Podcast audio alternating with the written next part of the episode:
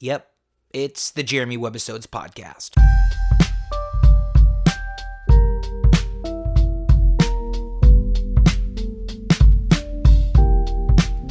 Here we go. Here. Shh. Just because, I, I wanted to do it once. tell me next time ahead of time. We'll play, we'll plan. Did I get a shush? You stepped on my my Shut- intro. We got to come in fast and furious because a lot has transpired in the last like couple minutes. Ryan Hatch was here, and now he's gone. Where'd he go? He left. He's He was here. here, and now he's not. and now he's not here anymore. He had to go home because his girlfriend hurt herself, and so he had to go help her. Apparently, she got down on the couch and couldn't get back off again, and the soup was boiling over. And they got pets that could probably, you know, feasibly get injured. You can't. You hey, listen. You ever scald a cat? I haven't. Yeah. Well, they don't like it. They're not, that's so funny. They're- I, I can't imagine a cat liking being scalded. No, I'm telling. There's nothing more pissed off than a scalded cat. Right. They just really get a lot of noise. Now I don't like being scolded. Right. Yelled I at. guess scalded is just as bad, if not worse. Yeah. Would you prefer to be scolded or scalded? Probably scolded, actually. Yeah. Scalded is just a terrible thing. You know, burns hurt. yeah. Then you have to have some sort of a salve or a poultice, and it just gets, you know, and that can get messy. I'll give you 15 seconds. I've never heard the word poultice. Is it a type of salve? Yeah, well, it's something that you kind of can make out of things that you can acquire s- yourself, generally from nature, and you form some sort of rudimentary, you know, kind of Rudimentary salve. yeah, rudimentary salve that you can apply to a burn. Or Wait a or minute. a, or a laceration. Wait a minute. Who is that new voice talking way too far away from the microphone? Well, right. So that's what I was trying to. Yeah, right. Exactly. Who was that masked man talking way too far away from the microphone?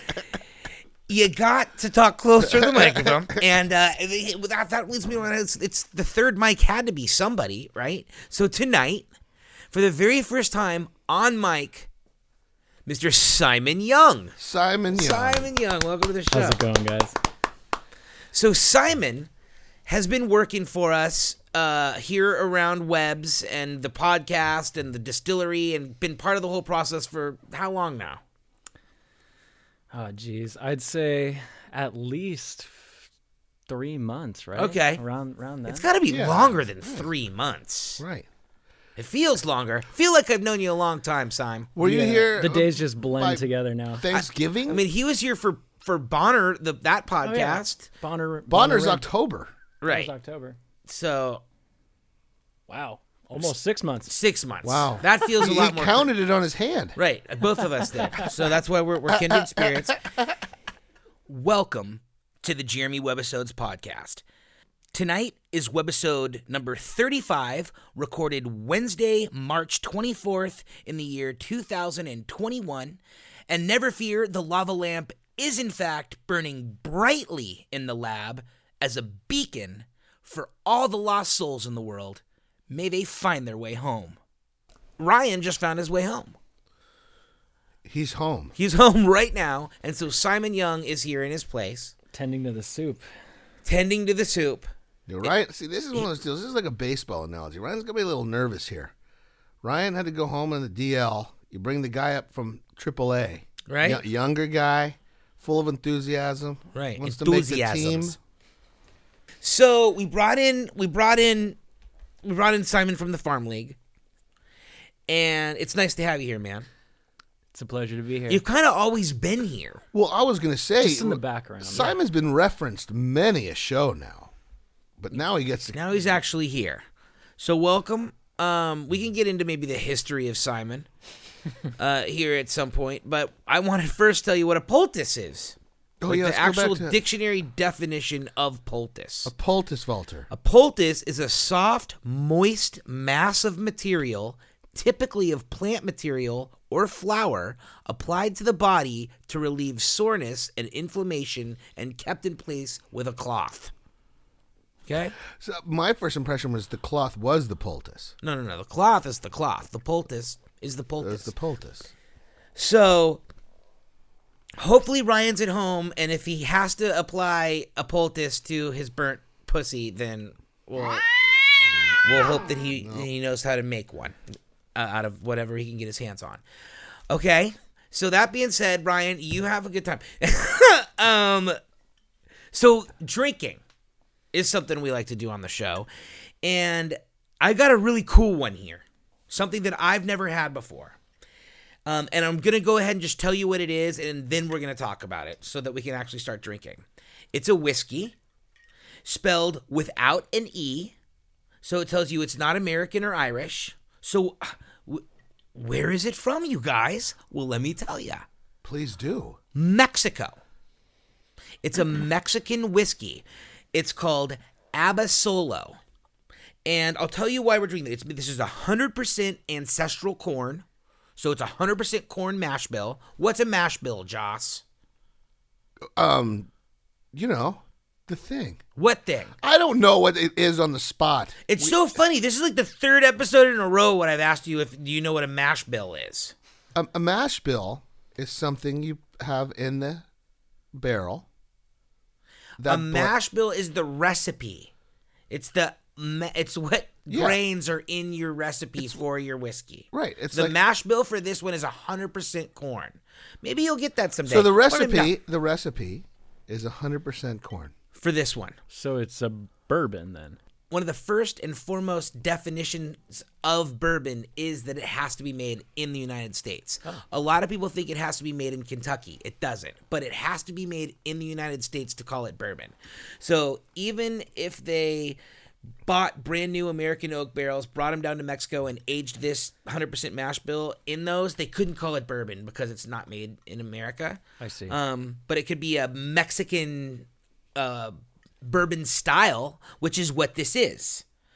Um, this is 100% corn mash bill, and they use sometimes what what I didn't. So here's what's interesting: is on the website, it says that sometimes they use new American oak, and sometimes they use used American oak. So um, I'm assuming they do a little bit of both, and then they blend the two to get what we have here, the Abasolo. So I'm gonna crack it. Wow. Ooh, nice. It never that sound never gets old.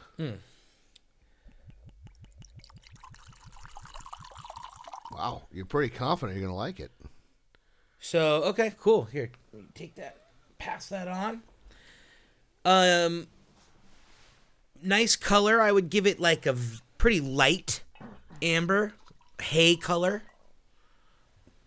Right? Very, it's not very, very scotchy. color. light colored, right? It's yeah. not super dark like a bourbon. Caramel. Caramel and uh, vanilla for sure. Got a very corny nose. Has a very corny nose. You gotta have a corny nose, man. No, you don't. You have a cute little button nose, Joss. Thanks. Elf, elfish, Not elfish. Elvin. Very elven. Very a- kinda like a chipmunk. Exactly. It really is. That's cute. Um, so you have corn all day. It's got it, ta- it smells a lot like moonshine, Yeah, it does. That's that's exactly right. That's Right? what it tastes s- smells like. kind of like white lightning. Yeah. Okay, so How cool. many? Uh, okay, let's try. I'll tell you why why we're drinking this and why it's interesting to me and what what led us down this rabbit hole. Ooh, wow, super smooth. It's very original.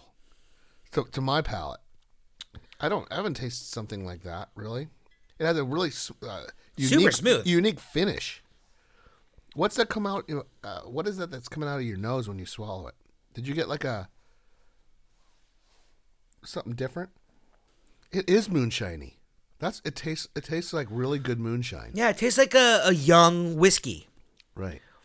Super good, super smooth. It's really good. Um, it's got a lot more probably on the alcohol side than on the oak side. Right? I'm not getting a ton of oak, No. or which means I'm not getting a ton of vanilla, a ton of cinnamon, um, a lot of corn. Okay, so why are we drinking this? Why why are we drinking a Mexican whiskey? Looks like it's going to be another deep dive. Dive, dive, dive.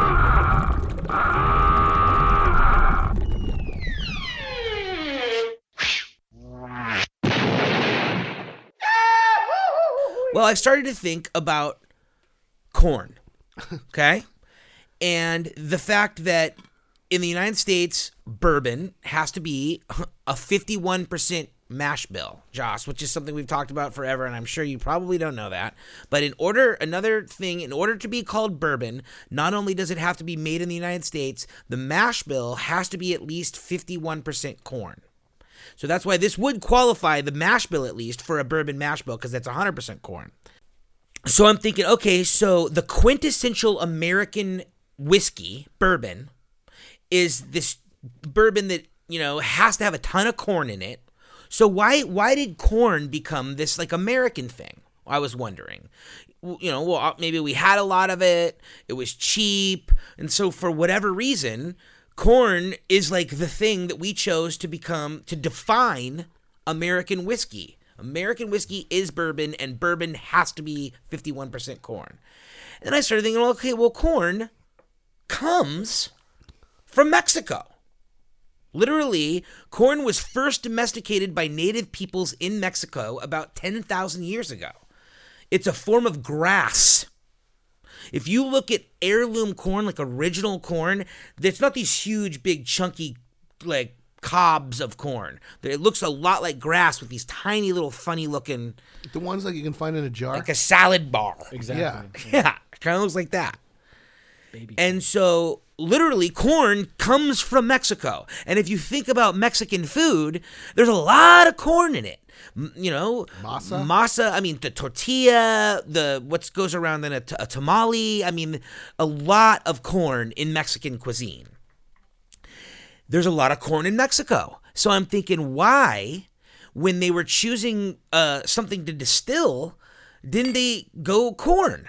Why isn't there this really, really old tradition of distilling corn mash in Mexico? Why is it agave? Why is it all about agave? And it, and it, it led me to where we are right now, drinking a Mexican whiskey. This is the first one that has been imported into the United States. It is um, kind of a brand new thing, and um, I'm going to talk it- a little bit about Where's it from that. in Mexico? I don't know, Simon. Does it say on the bottle where this one specifically is from?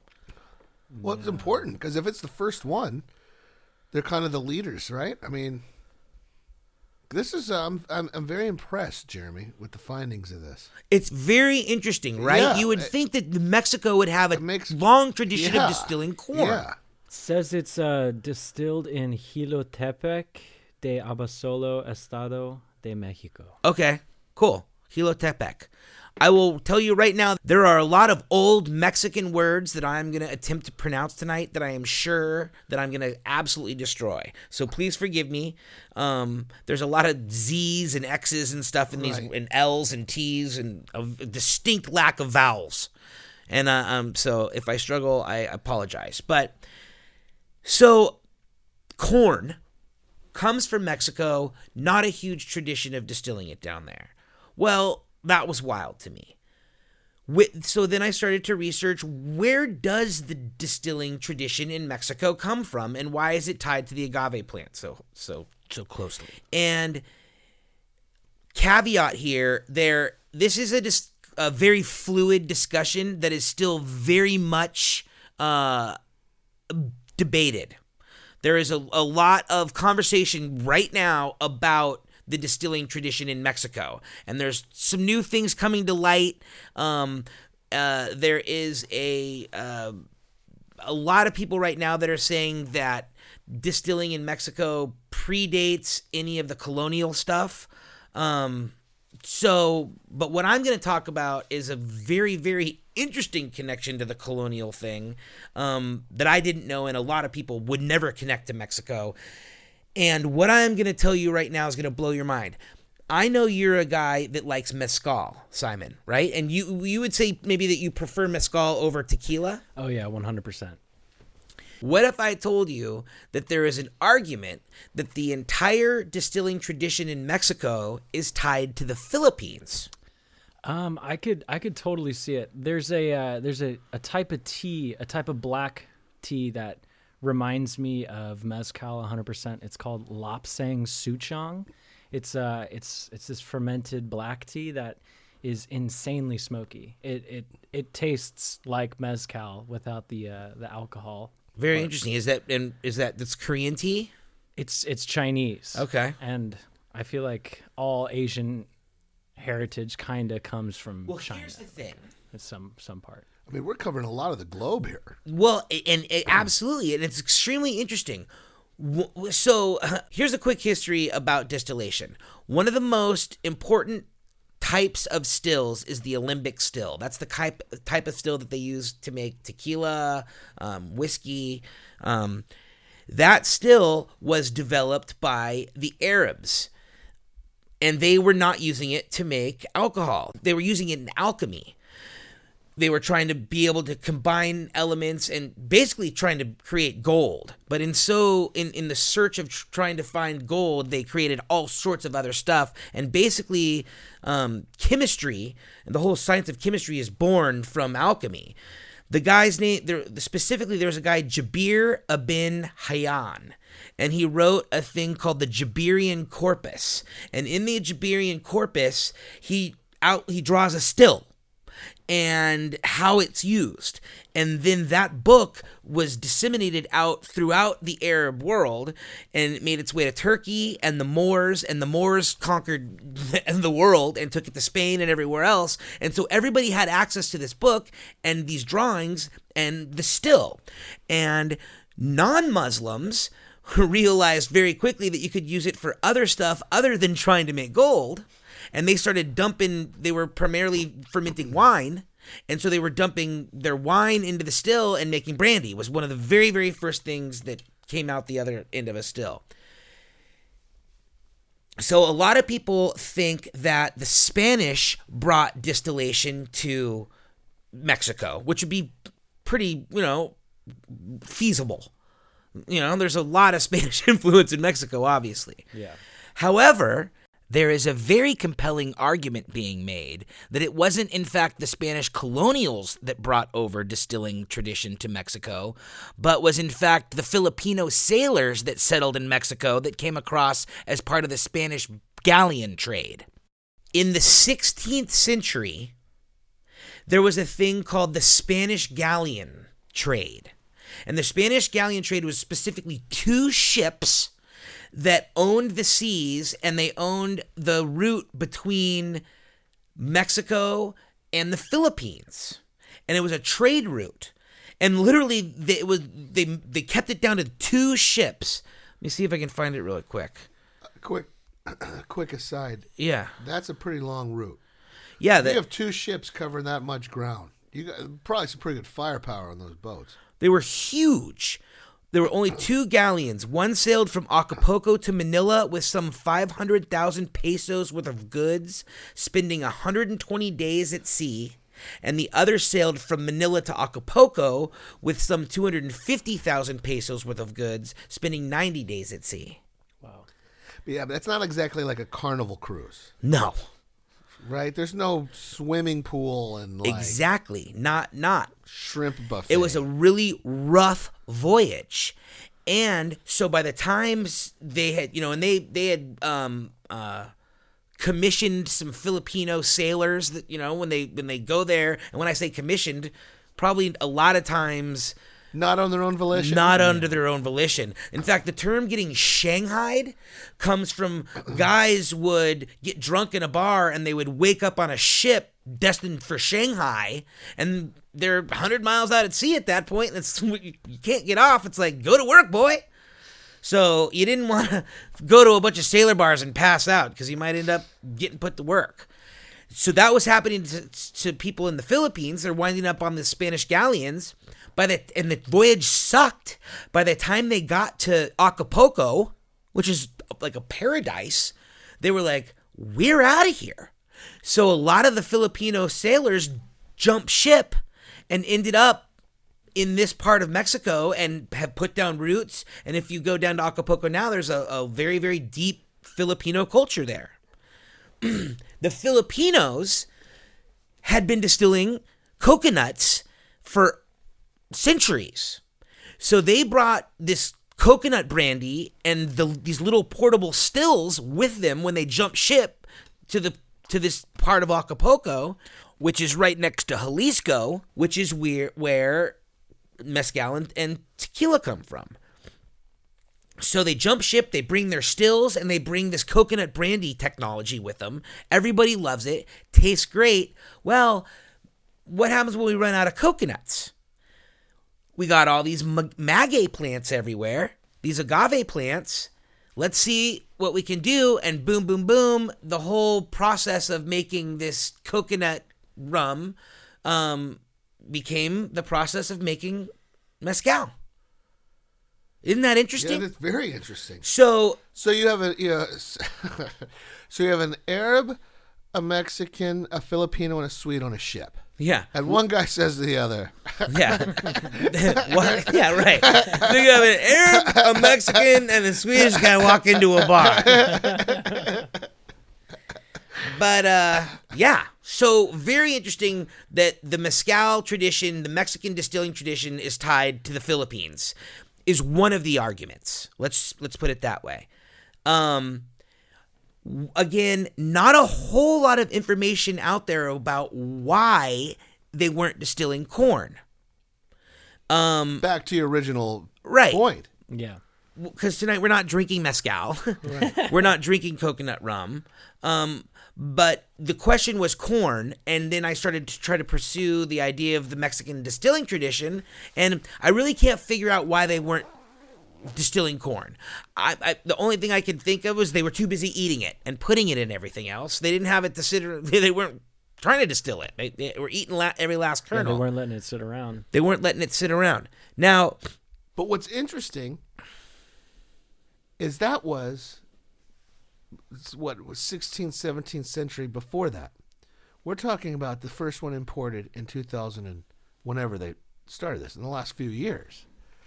So it's not like it took them 50 years to do it, right? And we're talking about four or five, six hundred years to start doing. Right. And so Is that correct? Let me Yeah. That we Yeah. there's if you go to the liquor store, I mean I I I to my lava lampers out there that are looking to kind of do some experimental drinking and, and like to join us on this journey, I challenge you to try to find um a Mexican corn spirit. Um this Abasolo is literally one of the only ones I can find. Now, let me just clarify that it, it's not that they have never distilled corn in Mexico. In a very, very small Simon, can I region, want another sip of it, please. um, in a very, very small region of uh, Chiapas, they make this stuff called posh, P O X, and posh is corn based. Um, it's it's low proof. It's thirty eight percent alcohol, and a lot of times it's infused um, with uh, different flavors, and sometimes they spike the ferment with sugarcane. So it's not a straight corn mash bill. Sometimes it's a corn sugarcane mash bill. Um, so there is a tradition, um, but pretty much only in Chiapas, of distilling corn. Wow. I guess they found out early to call it to pronounce it posh and not pox. Yeah, pox, especially yeah, in the 16th yeah, century, probably wasn't probably- hip. um, Right, it wasn't the thing to say. Yeah, hey, hush on the pox. Here's another kind of very interesting thing about this Abasolo that we're drinking right now. What do you think? Do you like it? I do like it. I was very surprised at the taste. I think you nailed it. It was like it tastes like really good kind of moonshine. A little smoother because it, It's it does have some oak. I'll tell you right now, I would rather drink this than the than the Jameson that we drank last week. Yeah, I would agree with that. So, what are you, what are your thoughts, Simon? It's pretty smooth. It's uh, it's really sweet. Very sweet It's corn. Very, very, very sweet. I'm really now after like in, I'm well into my second pour. I'm getting a distinct tortilla aftertaste. That very like that roasted corn aftertaste. Who doesn't like that? In fact, that last one that was super corn tortilla y. That was cool. Um, let me tell you something that's very interesting about this. uh, Abasolo that would probably tell you why that's the thing. They are using a process in so in American whiskey making, you take dried corn, you grind it up into a flour, you mix that with boiling hot water to extract the sugars from it, and then you throw yeast in there once it's cooled down a little bit to to convert the sugars into alcohol. All right? You use dried corn. In this, they are using a, a process. Now, I'm going to probably mess it up, but uh, they're using a, proj- a process called nixtamalization. Yeah, that was very well played. Nixtamalization. What is nixtamalization? Nixtamalization is the process for the preparation of corn or other grain in which the corn is soaked and cooked in an alkaline solution, usually lime water, sometimes aqueous potassium carbonate, washed and then hulled. So, in the layman's term, nixtamalization is what you do to corn before you make masa or tortillas. You soak it in lime water, it bloats, and that's what hominy is.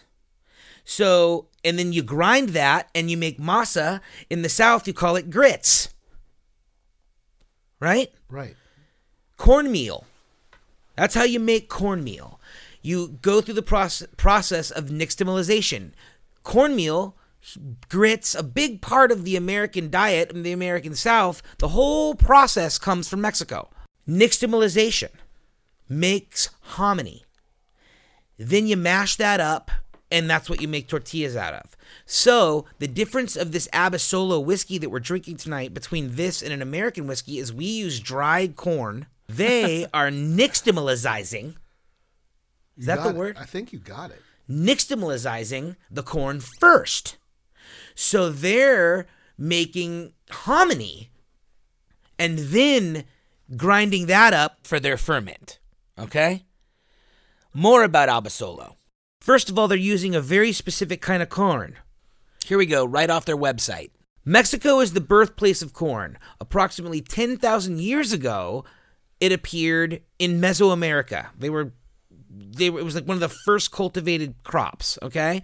Specifically, the kind they're using here is this 10,000 year old heirloom strain called Cacahuatzintle. Cacahuatzintle. And then they turn it into hominy and they make it into this, and that's why it has that really kind of tortilla y aftertaste. Here's the process. Here, here's what it looks like. See, it goes from regular corn kernel to a nixtamalized corn kernel. A lot of steps. Right. A lot of graphics. Malting, mashing, double distilled, beautiful copper. Picture of their still on the website. And then they barrel age it. Um, the obtained corn distillate is matured in new roasted and used oak casks in an open warehouse with a light roof and no walls where the temperature fluctuations and changing conditions provide a unique aging profile. That's because the changing of temperatures causes the barrels to suck in the alcohol and blow it back out again. So it gets cold, the barrels absorb it, and it gets hot, and they push it back out again. And that's where you get all that interaction and all that awesome oakiness. Dumb question. No walls of, would assume outside. Yeah, it's like kind of, yeah. What do you mean? Well, the picture they were, it was inside. How do you know it's inside? I would assume. It's not. There's no walls. I mean, how come someone just couldn't come in there and just take a ba- barrel or two? Are you suggesting we take a little trip down to Mexico? I mean, you gotta have some pretty tight security. to Have a no wall distillery. No walls is a dangerous move. Guess they're pulling it. I guess they are, Joss, but if you're suggesting what I think you are, wink wink, I got my passport in the drawer right over there. So, um, no, I like it. I really do. I think it's it's cool. Um, Great other bottle, than that, too. posh. The, the fact that they're not distilling, and here's what's funny about posh is it was like it's literally posh was like just happening in like little indigenous communities. So posh was distilled by the Mayans. So they were doing it a long time ago. A few years. and they so there is a tradition of corn distillation again just to make that clear in mexico um, but it was specifically only in this one region this chiapas region and the mayans in that area were making this stuff out of corn and it was purported to have like transcendent qualities sometimes a lot you'll like what you'll hear absinthe uh, described as. The mayans had a saying when they were drinking it said i'm another you you are another me. And how it was pronounced in mayan is inlak ek halaken which means i'm another you you're another me. And this is still used in some communities as a day-to-day greeting but especially when drinking posh instead of saying salud one would raise their glass and say inlak ek and then your buddy would say halaken I'm another you, you're, another, me. Which and and so uh for hundreds of years, Chiapas natives were the only ones to distill posh as the Mexican government looked the other way on the unregulated, supposedly mind altering beverage. But in 2012, the state granted certification and allowed these like small communities to start doing it and possibly marketing it. And we may at some point see posh here in the United States, but not yet. Abasolo is this the, the only corn distillate that I have been able to find uh, from Mexico. So again, I challenge the lava lampers out there to find their own. But I'm, I'm feeling uh, if I have one more of these, it is truly a mind altering beverage. It's changing. My mind's being altered as we speak. I like it. I like it. I would It's rather good. drink this than mezcal. As I've stated before, I'm not a huge mezcal What's fan. the proof? It's a good question. What is the proof, Simon? Like 200%. 86 proof, 86. All right, mellow. It's a perfect Yeah. whiskey. 43%. Totally mellow. It's Jack Daniels once again. Jack Daniels. Which I always think is funny. You know, like Jim Beam, for instance, is 85. The fact that Jack Daniels is 86 is always funny to me. And when anybody else ever has an 86 proof, to me, they're always like, they just, they pick Jack Daniels as like, okay, there's our, there's the bar. Right. Let's do that. That's the bogey. yeah, let's go for that one. Right. That's the vector. No, it's good. Good find. Cool, Good right? pull, Yeah. That's a cool, I think that was a cool addition to the. Is the it shelf. hard to find? I found it at Bevmo. It's like a $40 bottle. Yeah. Super Fairly doable. normal normal price. Right. Nice. I think it's a great bottle. It's got a nice etching uh, or a, Yeah, it's got nice square. inlay. Yeah, it's good. Yeah, the brown the brown glass is, is nice. It's nice. That's a winner, Jared. Good call. It Cool. is. It's really good. Another one, yet another one, which is uh, true with a lot of these good alcohols we've been drinking. Like you can't do anything with that but neat. I, I think you- this is really good neat. Maybe some ice. Maybe ice, but It'd be too sweet with ice. I feel like you think uh, that a couple cubes would like accentuate the it would make it too sweet. Yeah. It might. Just like you, son. That's got a cool couple cubes Make you a little too sweet. Let me see this bottle one more time. Oh yeah, it's definitely got that torch. Torcheesy. It's definitely got that tor- tortilla chip aftertaste. Are you not getting that? I, I after you said it, I'm getting it. Especially, I get more chip than uh, tor- actual corn tortilla. Yeah, as, as soon as you said tortilla chip, it's I. You can see If, that. if now, I'm right? drinking it and thinking tortilla Yeah, chip, I, I definitely for get it, sure. for sure. Um, nixtamalized according to ancient traditions. Ancestral corn whiskey, copper pot distilled. Crafted using the finest cacahuatzintle corn, cultivated over generations for its distinctive flavor, resulting in a rich and smooth whiskey. There's a dog in Mexico. In fact, the national dog is called a cholo itzcuincle and it is a hairless dog. Have you ever seen them? Those are uh, pretty cool looking dogs. They're really they're cool. black. They're black. They're right? like yeah, blackish gray, They're, they're really cool looking. hairless, Yeah. looking kind of like a um, Sphinx. A lot like a sphinx, which again is very interesting if you th- think about the depictions in um, ancient Egypt of the sphinx and the comparison between it and the Cholo Squinkly and the fact that both cultures were building pyramids wild, right? Weird. It makes you think that the oceans were not so void of human travel as we might have thought they were prior to people like Christopher Columbus. It's pretty clear that the very first man on Earth walked to the edge of the ocean and said, "Hmm, I wonder what's on the other side." What floats? Yeah.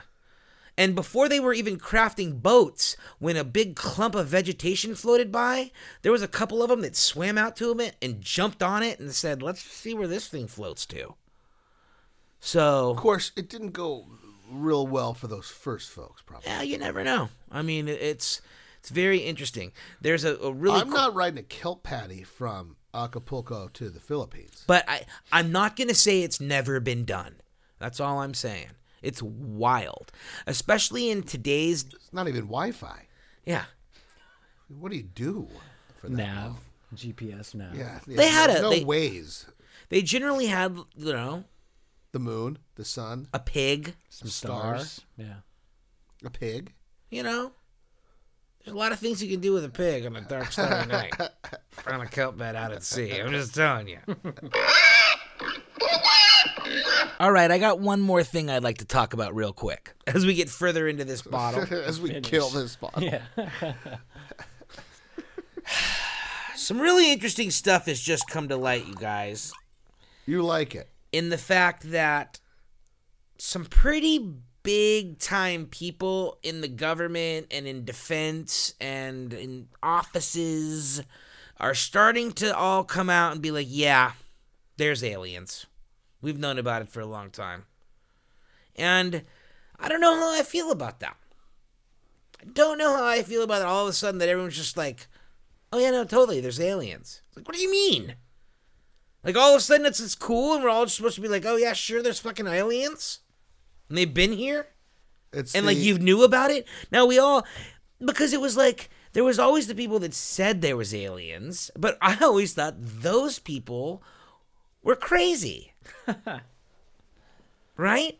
turns out. And now, like last week, the f- former, uh, what is this guy's name? Luis something, Elzonado. What's his name? Oh yeah, Luis Elizondo. He was a big guy in the DoD, Department of Defense. Just came out and said, "Yeah, fully aliens," and we've been aware of it and tracking them. I mean, you've seen you've seen all those countless videos of just the random objects flying in the air, like with uh, with the fighter fighter jets. And Yeah, stuff. Right. like, what what the fuck is that? Right. You know? And that, a lot of that As stuff just got declassified. Yeah. All you know, the fighter jet stuff where they're like, All the dudes are filming with their iPhones, going, "What is that?" Yeah. And then going, "Whoa, it's gone." we can't go that fast. No, yeah, definitely. So yeah. Um, and what it's sounding like to me is that there's that, there's those encounters, and that maybe possibly there was like some recovered crash site stuff. Like maybe some of that Area 51 stuff is true. Yeah, someone's definitely gotten probed for sure, man.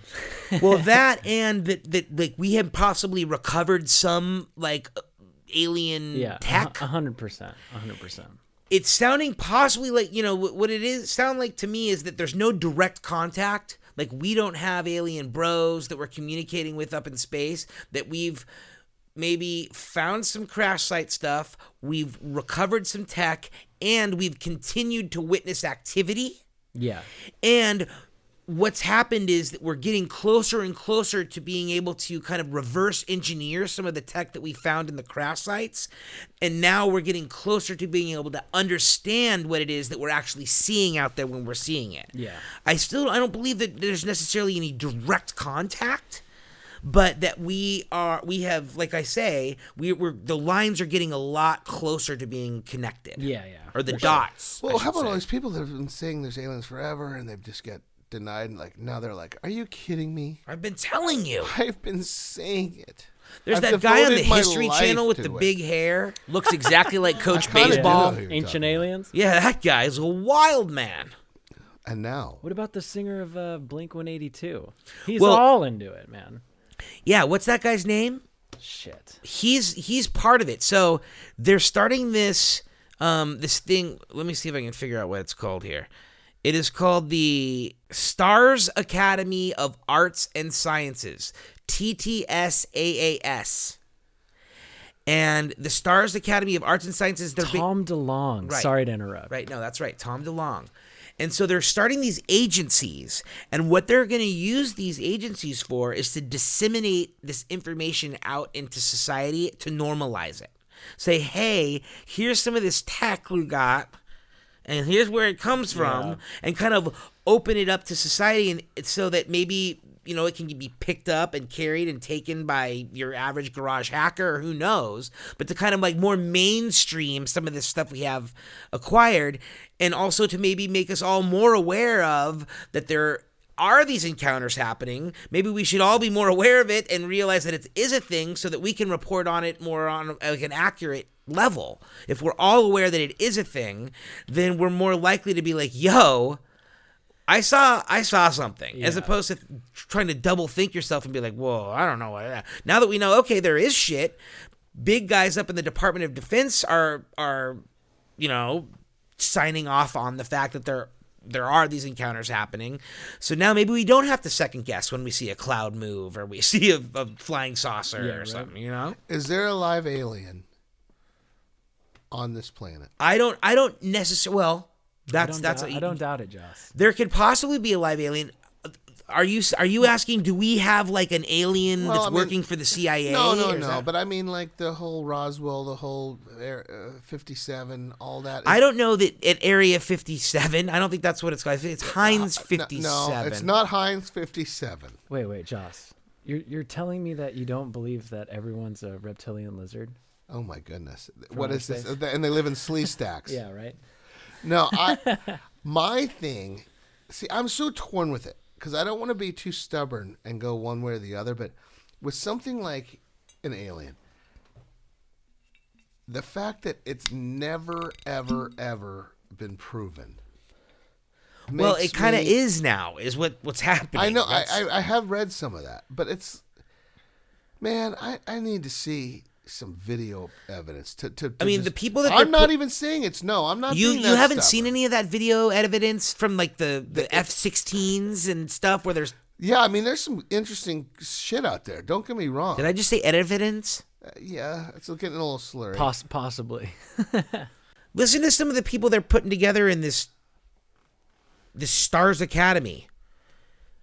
A 25-year veteran of the CIA's Directorate of Operations, a Lockheed Martin program director for advanced systems at Skunkworks, and a former deputy assistant secretary of defense for intelligence. And then this DoD guy. That they're these are not that's like some- that's some hardware. guys that Yeah. you know Some heavy hitters right, Right. there. It sounds Yeah. like. these aren't guys that developed like Nintendo games. These are guys that were out there monitoring the skies And 40 years ago, they would have been assassinated for talking the, about on the stuff. DL and never been heard of again. Right, because they were second guessing themselves at that point. They're like, "What have I oh, Well, said? yeah. Maybe I didn't." But now that they're all being able to talk to each other, and they're like, "Oh shit, you saw that? Yeah, no, we were seeing that same stuff too." And they're all being able to kind of like you know open the book to one another, and it's all starting to coalesce. Oh wow, you were witnessing this. We've been witnessing this. These departments over here, we were witnessing this. Wow, yeah, okay, now yeah, it's pretty confirmed. We've all seen the same shit. There's aliens wild, right? At the same time, we're getting ready to kind of ramp up our space program. You know, Elon Musk is getting on board. We're getting ready to set out into space. We're going back to the moon. Yeah. We're, we're you know, we're on Mars with robots right now. We're doing stuff.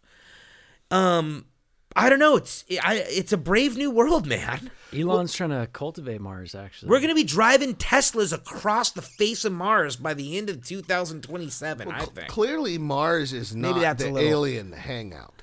we're we're bringing the Lincoln over to Mars. That's it. Yeah. Yeah, We're going to take the boat. yeah. no aliens enjoy Mars, evidently, because we haven't really had any encounters there that I've read or seen about. Well, They're not I- seeing a bunch of aliens on Mars. I don't think so. People are there the- there the was moon- water. There was water there. or though, the moon. No aliens go to the moon because we've been to the moon. And we didn't see any aliens seen- there, was no we there. little- there was no towns. No, no, you know, condos or local pubs or. We haven't seen a lot of alien life in space, right? Every time we see an alien form, it's been eh, not only in our hemisphere, but like by a, like a U.S. air pilot. Yeah, they move fast. They get the hell out of here. They live far away. They're a stick and mover. yeah, kinda, they, kind they of stick people. and move. They're hunting and gathering. All right. Isn't that interesting though? The deeper we go in space, the less we see them. It's always like in like Oklahoma, like or like. Right. Why? That's true. We're constantly seeing. Have you ever aliens. thought about that? Like we don't see them in space. We don't see them on the moon. We see them in the cornfields of Oklahoma. Yeah, What are like you doing? in the- Reno, Nevada. Like you know what I mean? Uh, it, there's a lot of the skies over the sky. uh, Sonoma. yeah, Yeah, right. Yeah, with aliens, sky is not the limit. Like we can go. The farther we leave here, the less we see them. Lot of aliens in Sonoma. no, wait, what's that place out in Arizona or whatever? like Uh, what, Rockwell. Scottsdale. Yeah, No, what? That's not even. not it. Scottsdale. Sedona. Yeah, Sedona. a lot of aliens in Sedona. Maybe in Scottsdale. Maybe they like the heat. Old people. Maybe they're all old. Well, think about it. It's an ancient society. They go to Scottsdale because it's easy on your joints. Right. Yeah, right. No one. I, I don't think there's ever been a setting though in Palm Beach. Right? Maybe I think there not- is. Not a whole lot of aliens in North Dakota, though. I tell you, it's tough on the joints. The winters there are Yeah, rough. rough. Speaking of uh, Palm Beach, have you have you seen the the madness going on in Florida right now? There's a lot of people in Florida partying There's right a, now. there's a lot of people partying in Florida. No right now. masks. No, I, I, a lot of twerking, Oh God! but not a lot of masks. I guess in uh, in South They wear Beach- these things that look like masks. They're just not on their face while they're twerking. It's wild. A lot of flesh moving. A lot of flesh. Barely- Aliens don't seem to like flesh either. Right? They're not a big clothing. No, I I always see aliens depicted nude. No, excuse me. I, I'm, I got, ah, got completely wrong. They're people of little clothing. Yeah, they're super. They're total exhibitionists. Like, hey, check it out, Yeah. aliens. So weird. Why are you always naked? They're- If if you could fly at the speed of light, would you wear pants? I don't know that I would wear multiple pants. I think at that point I would be smart enough to just wear a pant. and, Ah, ah, and, pants. yeah, and pants. right. Because too many pants slow you down. If I'm moving at the speed of light, I'm clearly only wearing one pant. That's too much friction. well, maybe that's what it is. When you're moving that quick, you can't have a whole lot Maybe of it's pants. too much friction. Another thing with aliens is no, none of them enjoy sports. I've never seen a single encounter with an alien with like a New York Mets hat on. Their heads are too big. They got that bulbous, It's bulbous. so it doesn't fit a hat good. Yeah, okay, I guess, Right, but, it's rough. but the jersey like would a- the jersey would fit. They're very skinny bodies. It's I think just- an guess- alien would be money in like a in like a, a top hat. Think how tall an alien in a top hat would be, dude. when I imagine a, an alien wearing a hat, I just like imagine like your standard New York Yankees hat. Or like a fitted. toque. Yeah, and like like a like a wife beater, You know what a just toque like a is? white stained Tim- shirt, Timberlands It's like a Timberland, boot. Timberland boot, like an UGG boot. Uh, like an UGG boot, a white stained T-shirt, like a wife beater, and and a full bl- like a, a ski hat. Yeah, like a skull cap. A skull cap comes down great on a knobby alien head On a forehead. bulbous head. when you have a forehead like Tyra Banks, you gotta wear a big hat. You know what I mean? It's kind of a five head. Tyra Banks. It's more than just a forehead. You know what I mean? Oh, here we go. It's all five, bro. I'm just saying, you don't see a lot of aliens in space. You see aliens at um, 30,000 feet over Sedona, Yeah. Park City occasionally. Oh God, the Mormons love an alien. I think they're probably all having. That's where they've been this whole time. They've been out in Salt Lake City in that tabernacle doing alien shit. Do we have a big Mormon listenership? You think? Not anymore, guys. I'll tell you that right now. Yeah, I'm scared. I don't want to be probed, right? and I don't want Few to people do. I don't want to like be subjugated and I don't want to be made into Soylent Green Right. and or, or like, you know, you know, serve how to serve man is a cookbook.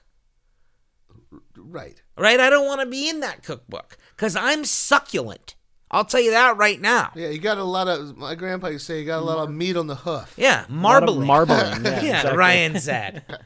I crisp up nice. I'm telling you.